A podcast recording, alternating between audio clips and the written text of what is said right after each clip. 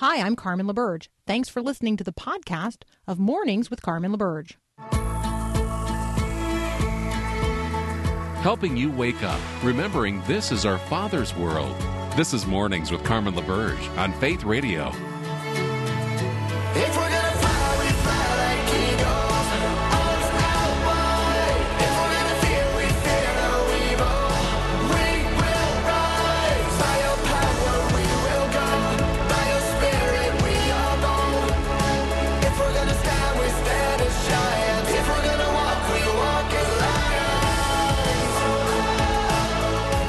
Good morning. It is Tuesday, November the second, twenty twenty-one. I, if I sound a little different this morning, it's because I'm broadcasting from a remote location in, where am I, Paul? I'm in Iowa. You're in I, Iowa. But I'm not very far from South Dakota. No, you're I not. I flew into Sioux Falls, so yeah. It and let me just say that there's a distinctive scent, like smell. I, and I and I'm not really sure that if people haven't driven around at night in this part of the country at this time of the year, that anyone out there is aware of just how big a combine is when it's driving down the road with all of its lights on toward you. They are huge. They are huge. Okay, so the harvest is going to be plentiful based on uh, my trek through the through the country last night, and there's no shortage of pork. That's my assessment based on the smell. And that's your Tuesday that farm fair? report. Yeah, is that yeah. fair to say? Is that fair to say? All that's right, fair. So, all right, uh, here, I have a couple of headlines before we get to our conversation with Mark Caleb Smith. Voters in Minneapolis are going to decide today whether or not to allow the city council to disband the Minneapolis police, police department. So let me just go ahead and say, get out there and vote today if you uh, live in the city of Minneapolis, because your vote counts, and this is uh, This is critical. So both the governor and the state's two U S senators uh, oppose the referendum to disband the police department in Minneapolis. Um, however, they're not actively campaigning against it. The Minnesota Attorney General, Keith Ellison, and his congressional successor, Ilhan Omar, both favor disbanding uh, the police department in Minneapolis. A, a Pew Research poll last week showed that um, although there is, you know, legitimate public concern across the country um, about policing, there is greater concern about violent crime. And uh, Americans' attitudes about funding the police in their own communities have shifted significantly. Pew reports that a share of adults who say that spending on police in their area should be increased now stands at forty-seven percent. That is a really significant rise, sixteen percent rise since June of twenty twenty. Um, twenty-one percent who say funding their local police department should be increased a lot, and um, and support for reducing the spending on police has fallen significantly. So policing and policing reform is important. Um, disbanding the police or defunding the police is just uh, doesn't work. And here's let me tell you why it doesn't work. Um, we're sinners, right? We wouldn't need police. We wouldn't even need laws if people were angels. But people are not angels. Oh, and by the way, there's fallen angels, too. I mean, like, the whole people aren't angels argument isn't even sufficient, because I don't know if you've heard of Lucifer, but, you know, he's an angel, too. All right. So uh, people are people, and we are a fallen lot, and we need laws, and we need uh, those to enforce the laws. And so there you go. That's my two cents on that topic. The trial of Kyle uh, Rittenhouse has begun, uh, jury selection in Wisconsin. His defense attorneys say that uh, the then seventeen-year-old was acting in self-defense last August when he shot and killed Anthony Huber, twenty-six, Joseph uh, Rosenbaum, thirty-six, and injured Gage uh, Grosskreutz, now twenty-seven. Uh, it is interesting to me that the Kenosha County Circuit judge who is hearing this case, Bruce Schroeder, said that the three men, those three men, can potentially be referred to during the trial as rioters or looters, but he reiterated his longstanding rule that attorneys not refer to them as victims. This is a language, uh, language matters, and how language is used frames the way people think about one another, and certainly will frame how the jury thinks about uh, the accused, in this case, Kyle Rittenhouse. He is charged with felony homicide related to the killings of Huber and Rosenbaum, and felony attempted homicide in connection with Grosskreutz' injury. He is also charged with possession of a dangerous weapon while under the age of eighteen, which is a misdemeanor in Wisconsin. He has pleaded not guilty, which could lead us to a conversation about telling the truth, right? So we swear to tell the truth, the whole truth, and nothing but the truth, so help us God. And this is a uh, a young man uh, who stands accused of crimes that, frankly, we all saw on television, and we all saw him do it, and we all saw him holding the weapon. And so um, to plead not guilty in this case, I recognize that that's a standard within U S court, um, but let's just all acknowledge what we know to be true, and then let us be people who recognize the importance of telling the truth, the whole truth, and nothing but the truth, so help us God, even when that truth um, reveals negative things about us, right? We're all fallen. We're going to actually talk a lot today about just how fallen we are. Um, all right, so uh, I've got um, Mark Caleb Smith with us this morning from Cedarville University. He and I are going to cover a number of headlines. We'll be right back. You're listening to Mornings with Carmen.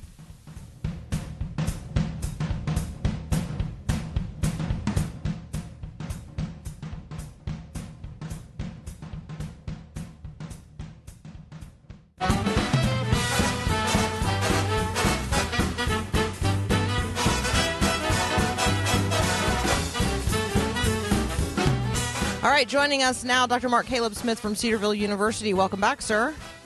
Hey, Carmen, how are you doing today? I am I am well. I am well. It is uh, it is frosty, though, let me tell you, up here in uh, the northern parts.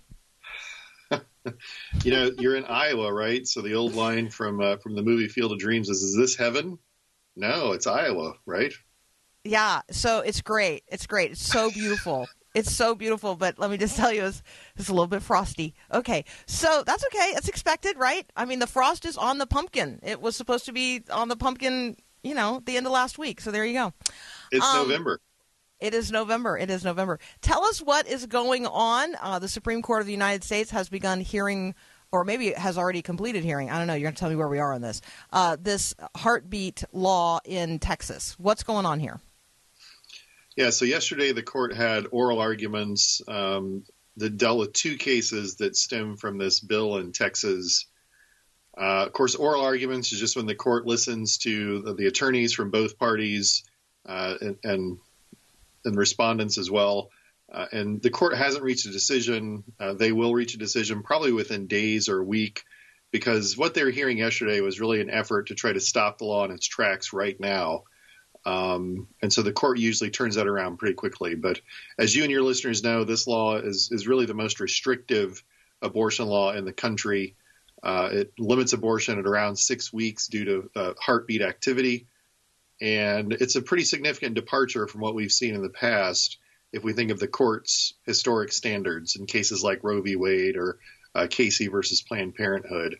Uh, but the most interesting part of the law is that it allows private individuals to sue people who have had abortions or to sue those uh, who have aided and abetted an abortion um, in private lawsuits. And so state officials don't enforce this law. Police officers don't enforce this law. These, this is enforced through private civil suits. And that was really a, a main theme of the oral arguments yesterday, whether that component really just makes the law unworkable altogether. Hmm. Okay, and so then I also have this headline that the Supreme Court has ruled in favor of nuns seeking to, and that's nuns like nuns who wear habits and work for the Catholic Church, seeking to opt out of abortion mandate, which I have to just tell you that on the face of it is a ridiculous headline. I mean, like, why would we have to decide that nuns don't need abortion coverage? I, I just, anyway. No, this this comes from New York. Uh, they have a law that requires employers to cover abortion in their health care plans. Um, and even if they're religious organizations, they have to have this component of their health care plans. It does allow for some exemptions if you're a very specific kind of religious organization, but you only ha- you can only be involved in purely religious activities and only hire people who fully align with your religious points of view. Well, the nuns in this particular case got dragged into this because they offer other programs as part of what they do, including things like four H. And so they were not granted an exemption, and they had to had to cover abortion in their health care. And so they sued. But, yeah, the Supreme Court ultimately sided with the nuns in this case, the Sisterhood of Saint Mary, uh, and against the state of New York. And so Yeah, I agree with you on its face. It's kind of ludicrous to think that uh, nuns should have to provide abortions as part of the, their health care plan. Uh, but we've seen uh, over the last uh, fifteen years or so, we've seen the progressive left be pretty insistent. You know, this goes back to the Obama administration and the Affordable Care Act, and interpreting that act to really require religious organizations to provide abortion or provide contraceptives uh, as well as part of it. And so this is a this is a trend that we're seeing, where religious organizations are being uh, asked to violate their consciences. And thankfully, the court did the right thing. But this is all part of a long theme we're seeing in the court right now. It's dealing with abortion. We had the oral arguments yesterday. We have a case coming up in December where they're going to hear oral arguments about a case from Mississippi. And so, uh, you know, there's a chance we're going to see the court do some things related to abortion. Uh, there's also a chance I think we'll see mostly the status quo, uh, but we'll see.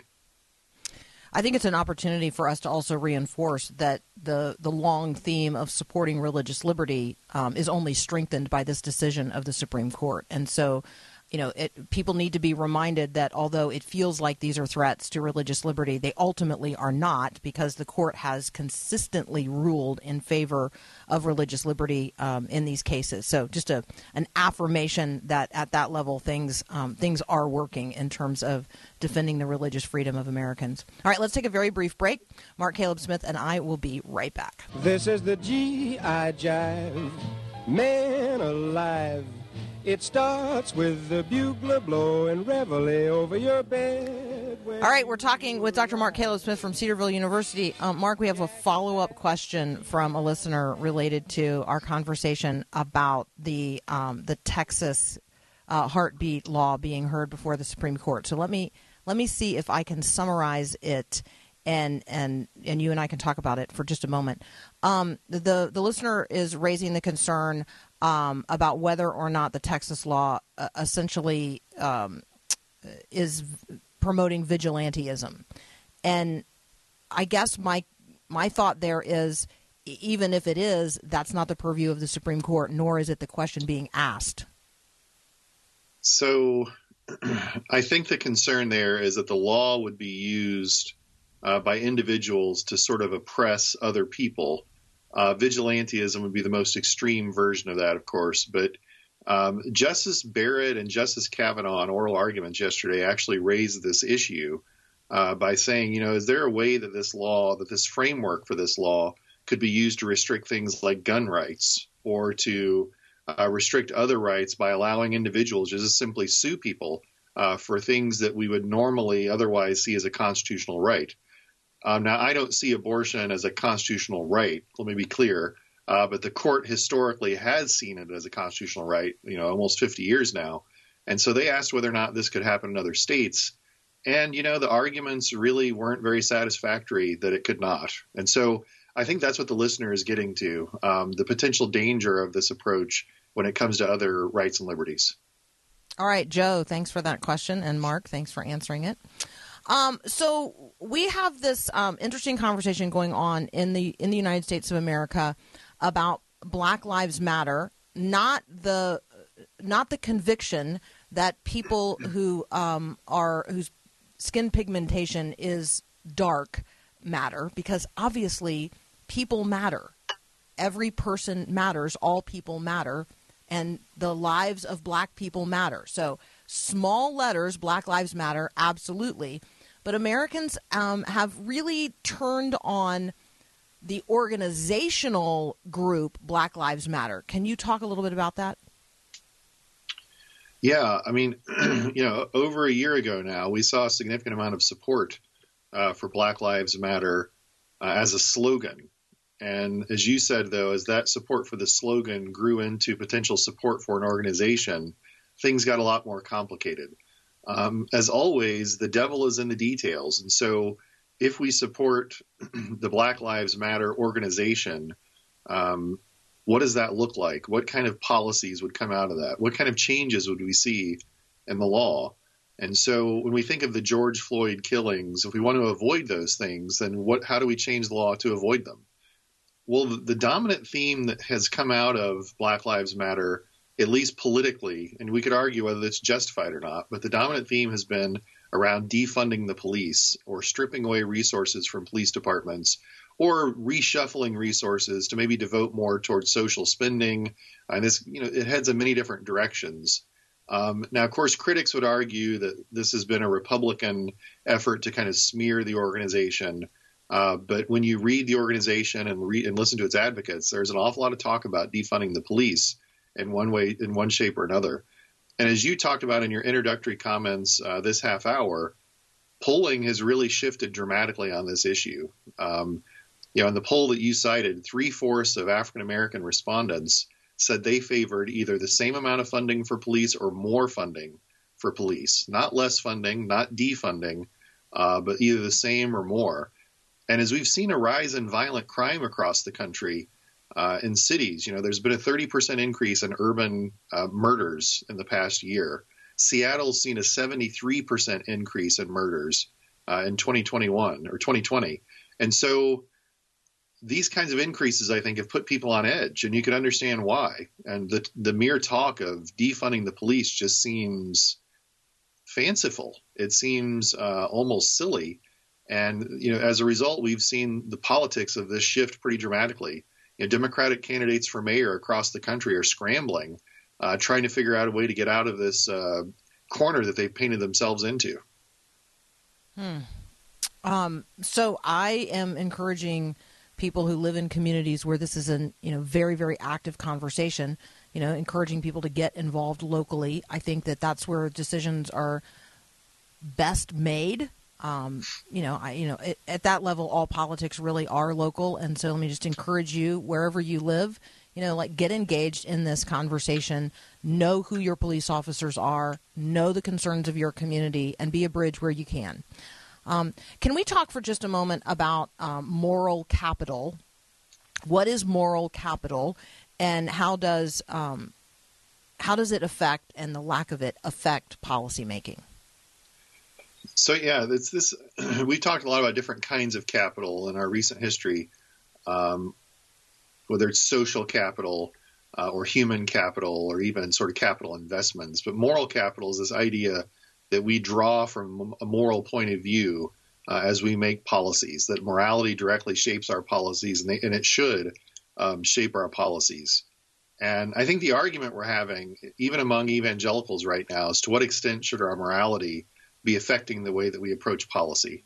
Um, historically, it's been pretty common Uh, for state and local governments in particular to regulate things from a moral perspective, whether that's prostitution, whether that's pornography or obscenity, uh, drug use or whatever it may be. Uh, but there's more and more pressure in society, I think, uh, to take that a more libertarian approach to those problems and just simply let people do what they're going to do. And the government kind of comes along and cleans up whatever uh, mess there might be as a result of that. I think as believers, we, get, we need to have a real conversation about this. You know, to what extent are we willing to press our moral beliefs into issues that are that are difficult, uh, maybe unpopular to some extent? You know, should should Christians be talking more about state lotteries, for example, and the way that lotteries take money from ultimately people who can't afford it and channel it into tax revenue? Should we be discussing that as a moral issue? You know, I tend to think that we should. What about gambling? And now our sports leagues' interaction with gambling and how the law has been uh, crafted to allow for that. And so uh, you know, I think we need to be drawing on our moral reserves more as we look at the at the political world uh, as opposed to less. But the cultural pressure is certainly uh, to do less and less and just simply give people the freedom that they want. Yeah, freedom without restraint is, is a right. problem. And if people aren't self-restrained, um, then we need uh, you know, active laws, and laws are related to policy. So, yeah, thank you. We're going to have to continue thinking through these things. Thank you for helping us think through them from a Christian worldview. We genuinely appreciate it. Thanks, Carmen. Uh, thanks to you and all your listeners. Take care. So, uh, Mark invested a lot of time watching the movie Dune and then writing a review of it. So, if that is something that interests you, you can read Mark Caleb Smith's review of Dune, the movie, at Bereans at the gate dot com. There you go. It's uh, it's a lot of sand. That's what I have on that. All right, that's Doctor Mark Caleb Smith. We'll be right back.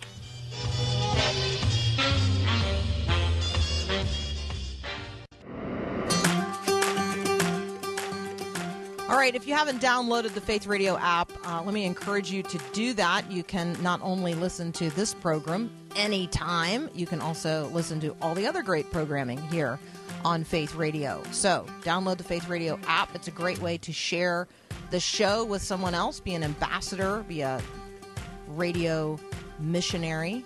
All right, and then it doesn't really matter where you are. Like, where in the world are you? Uh, won't uh, won't be relevant, because the app will travel with you wherever you go. Um, okay, so next up, we're going to have a conversation with Pastor Adam Comer. He has um, pressed himself into helping us understand what we're going to call the Forgotten Pandemic. That is the name of uh, of of a documentary that he has uh, produced, and it's about the opioid epidemic in America. And in the midst of COVID, the pandemic, we have lost sight in many cases of the opioid pandemic, uh, the addiction pandemic in America. So we're going to talk with Pastor Adam Comer about that next.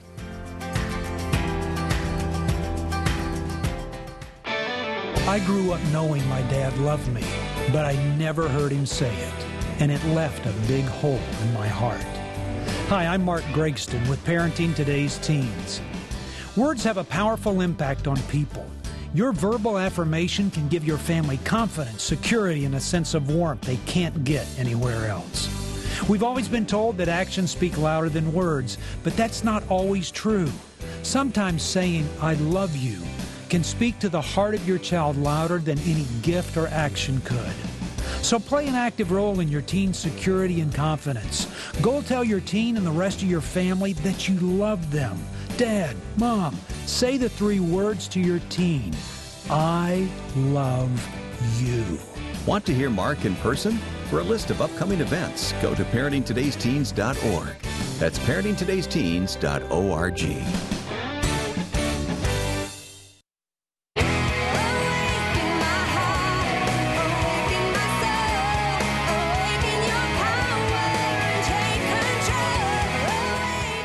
Adam Comer joins us now. We're going to talk about the Forgotten Pandemic. You can find the documentary at forgotten pandemic dot com. Adam, welcome to Mornings with Carmen.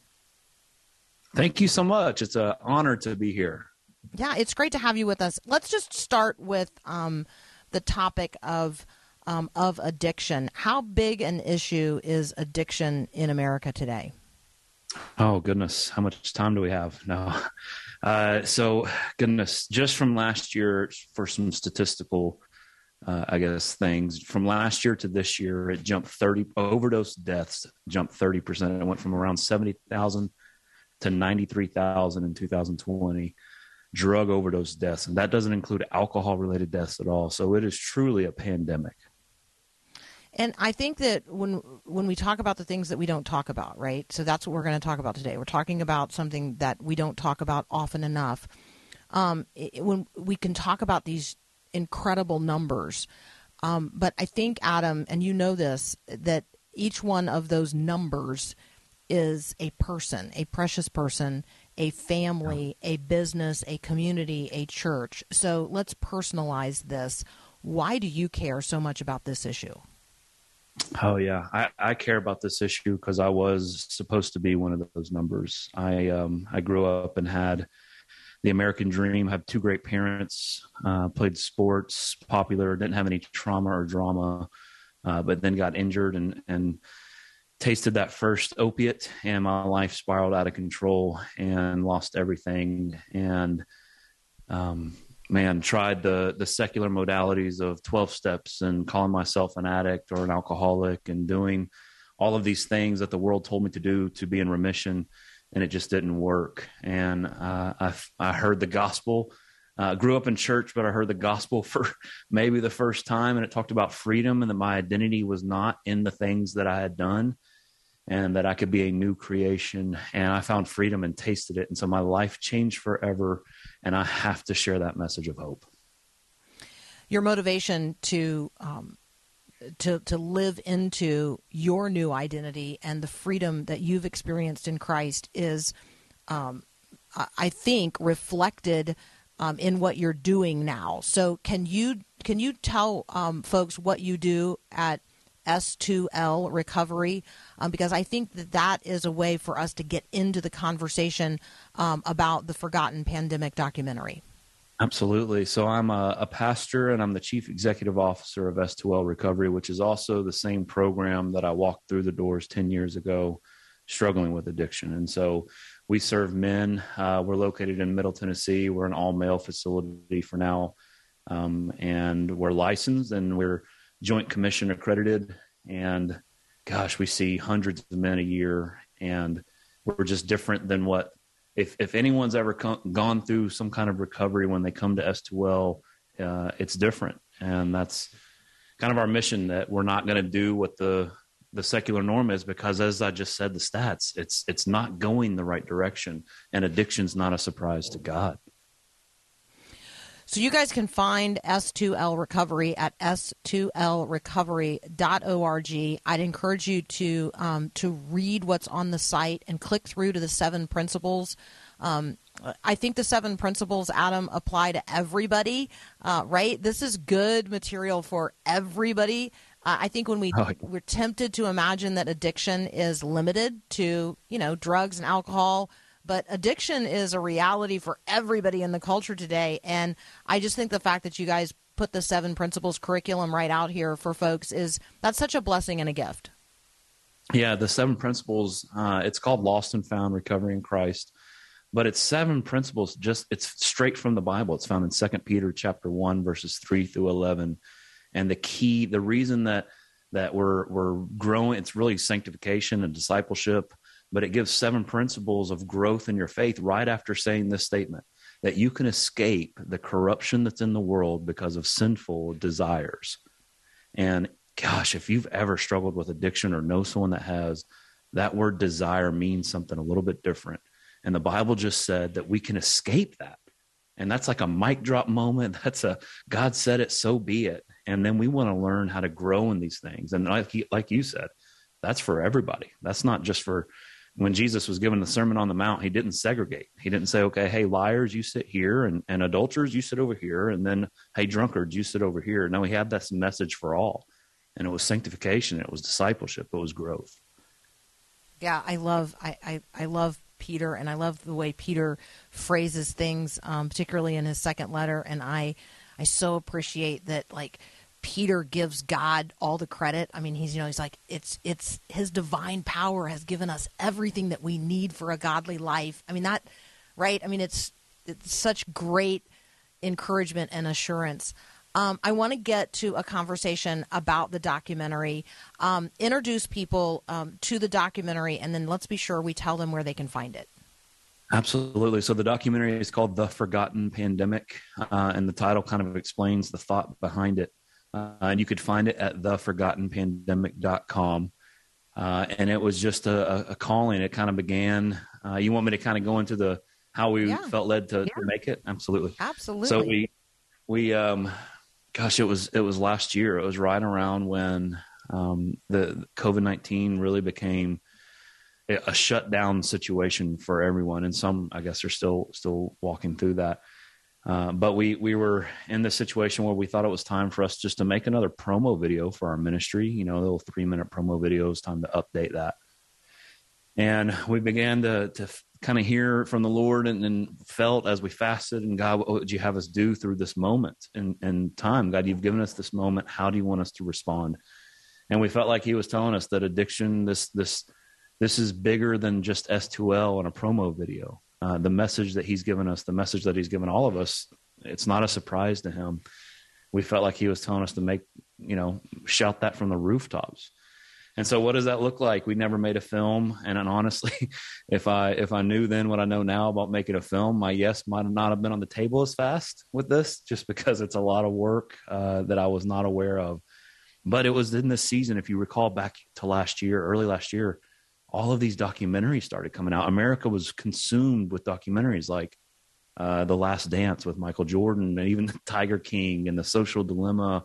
And I don't know, we felt like he was calling us to make this, and he just began to open doors. We were able to, inter- to interview Zach Williams uh, and Mark Hall from Casting Crowns, and some politicians, and some uh, pastors and other people that had gone through it, and other directors of Christ-centered programs.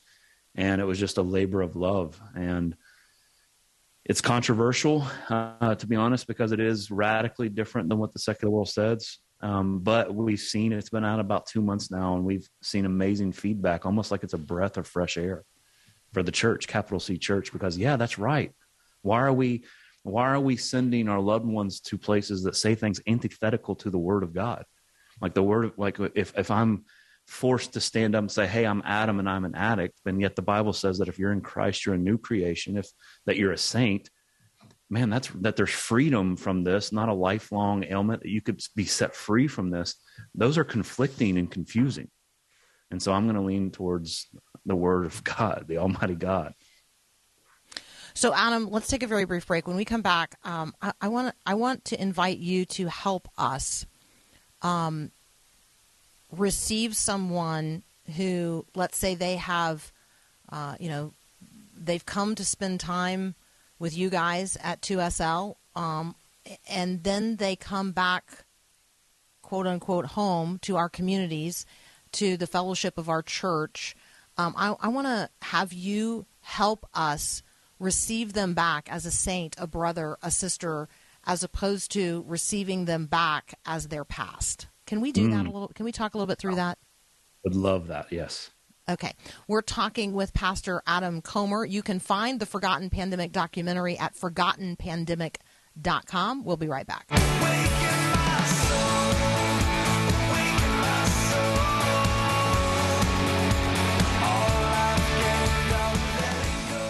We're talking with Adam Comer. He is a child of God. He's redeemed in Christ. He is a husband. He's a dad. He's a pastor. He's the C E O of a ministry. And like all of us, he has a past. So, Adam, let's um, let's talk about how we, like, I just feel like this is a subject matter that is relevant to all of us. None of us are who we were before we were in Christ, or before we were living actively in pursuit of of holiness. Um, and yet, we have a tendency as Christians to continue to treat people as their sin. Mm. So, so can you yeah. help, can you, and we need a little recovery here. Um, can you help the body recover from that?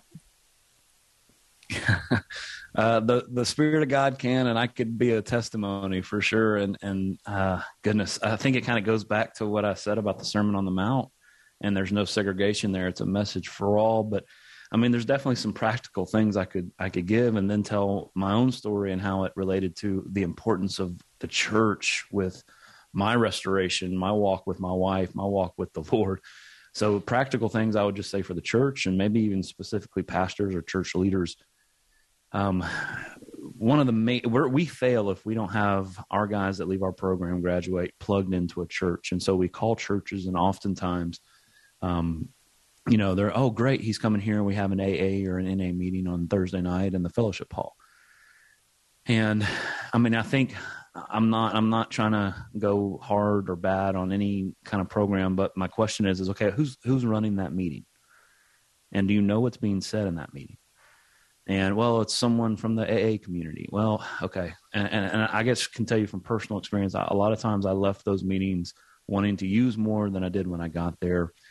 And I had to stand up. And identity is such a big piece. I mean, even psychology one oh one, if we want to move into the secular world, psychology of you tell a little girl she's ugly, she's going to grow up and think she's ugly.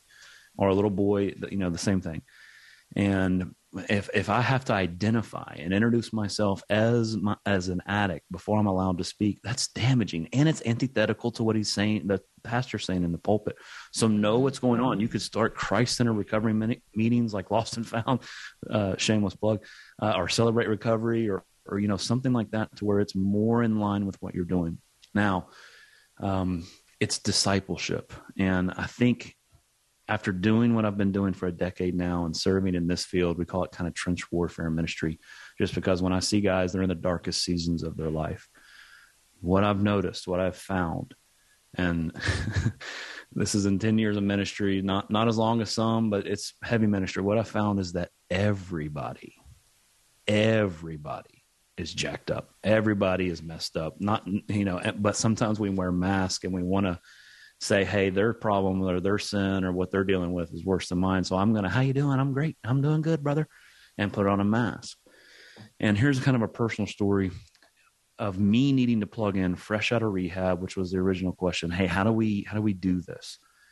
And thank goodness I have a godly wife who stuck with me and God restored our marriage. But she signed us up for a small group. Uh, I, I was still working for the ministry every other Sunday at that time. And so one of the Sundays that I was working in the ministry and she was at church, she signed us up at a small group booth. And I wasn't very happy. I was fresh out of um, of rehab. I was an intern. I was kind of serving, loving the Lord, but I wasn't fond on church then. I kind of had an opinion on church people. And so when she came home and said, hey, we signed, we're going to small group next Sunday. I was like, oh, really? My Sunday, one of my only Sundays off, I'm going to church and then lunch. We got to go to stranger's house. She goes, yeah, well, that's what we're doing. And so I walk in, we're, we're a little late and I'm a little bit kind of have a haughty spirit about it. My wife's like, get in there. And so uh, we walk I in. Like among- I like Katie already. I like. I her. love Katie. She's a P K. She's a pastor's kid. And she's, she's just, oh man, she's been, she's Lord, Lord's used her in a mighty way, but we go in and again, kind of young in my faith, have a haughty spirit about this, have an opinion about these kind of church people. And they go around the room and honestly, it's kind of like Leave It to Beaver. It's like, hey, we're the, ho- we're the so-and-sos and it's a gee whiz great day. And it goes around and it's just these perfect people in this room. And it gets to the us, it gets to the Comers. And I'm like, here's my chance. We'll never be back. Hey guys, just got out of rehab, man. I did a whole lot of awful stuff. I was a drug addict for so long. God restored me. And my wife's always like, yeah, yeah, that's God. Amen. He, God did amazing things. And their jaws were just dropping to the floor as I was talking. And what seemed like fifty, fifty minutes of silence was probably two seconds. And then all of a sudden the small group host whose home we were at broke the silence with, yes. Finally, someone gets real in this room. And, and I kid you not, it goes back around the room. And all of a sudden, sin was confessed. Hey, we're actually discussions of divorce. Hey, I'm struggling with pornography. Hey, this is going on in my life. Hey, I have these issues. And it opened up the table for authenticity. And to this day, this is a decade ago, to this day, these are my closest friends.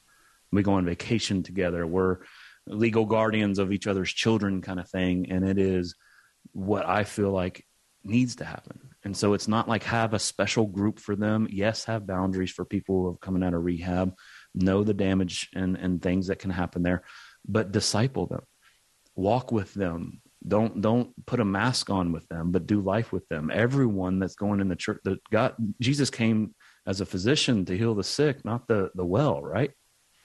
Amen. And so I guess just a flyby, that would be my answer of, walk in discipleship. Don't be afraid to, to get in the pit and, and, and get a little messy. That's that's what we're supposed to do as believers. Church history declares that. Look at all the names of the hospitals and everything. That's what the church has done. We've marched into the storm. That's why another reason we made the film, just to kind of unite the church and wake them up. Wake up, oh sleepers. This is our responsibility, not the world's.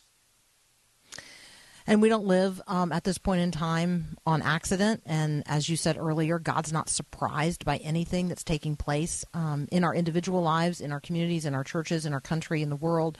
Uh, you, you are, I don't know if this comes to you naturally or if it comes to you supernaturally, but you are, um, you have an openness about you and an openness about the way that you, uh, that you talk um, that actually I think invites people to be authentic and to reflect deeply uh, and to then not hide. And so thank you for that. Yeah. I love um, I love the way that you bear witness to um, who Katie is and the role that she has played. Um, and, you know, and it's not just a supporting role. And I think that there's um, there's a testimony for the two of you going forward in the life of the church um, to that as well. And so I just want to encourage you on that front as you think about Thank what's you. ahead, because your wife and your kids, like this is not just something, and you know this, right? This is not just something that an individual um, experiences and and it makes this transformation. It has this transformation um, in terms of God's redemptive power. A marriage is redeemed. A family is redeemed. You know, it, an understanding of, of who dad is is redeemed. Like you, you became a new man, and that ha- that means something, um, not just in your professional context, but it means something in the context of redeeming a, a generation and a generational understanding of what it means to be a person after God's heart. So I just wanted to Um, thank you for that. And as you guys look forward as a family, just recognize that that's, that's a beautiful testimony. And we all see that as well. Mm, thank you. Uh, gosh, got me emotional. You got me in my feels this morning, but mm. I, I tell you, there was a moment, um, my, my wife was, we were separated, and I'd gone through the different places. I would lie. I, I was never unfaithful. But I, I could just relate, and, and after doing this for ten years, what the feelings and emotions she was feeling, it felt like I was having an affair. It was just with a chemical. And so I know the wives are feeling that. And I could tell you there was a godly woman. I was I was in rehab for the upteenth time or whatever. And my wife was doing like a gardening day at the church, her local church, and a godly woman. She was just wrestling with stuff, and and understandably, people were advising her, hey, you've got to move away. You've got to have boundaries. And I mean, this is, this is just a marriage that's broken. And she was in the dirt, like digging for flowers or weeding or something. And this godly woman um, told her, hey, Katie, what if you gave Adam one more chance? And I met that woman uh, many years later across from the table at some event. And I hadn't heard that story until she kind of told me that story at that moment when I was meeting her. And I am so thankful that God put that lady in our life and that God listened, because like you said, now we have two beautiful children, and we have a, a marriage that God's using to bring him glory and to share hope. Amen. Amen. Adam, what a joy. Um, what a joy to know you as a brother in Christ. Um, thank you for, uh, for who you are and what you're doing. I want to encourage folks to check out S two L recovery dot org, and also um, the film The Forgotten Pandemic at forgotten pandemic dot com. You're listening to Mornings with Carmen. We'll be right back.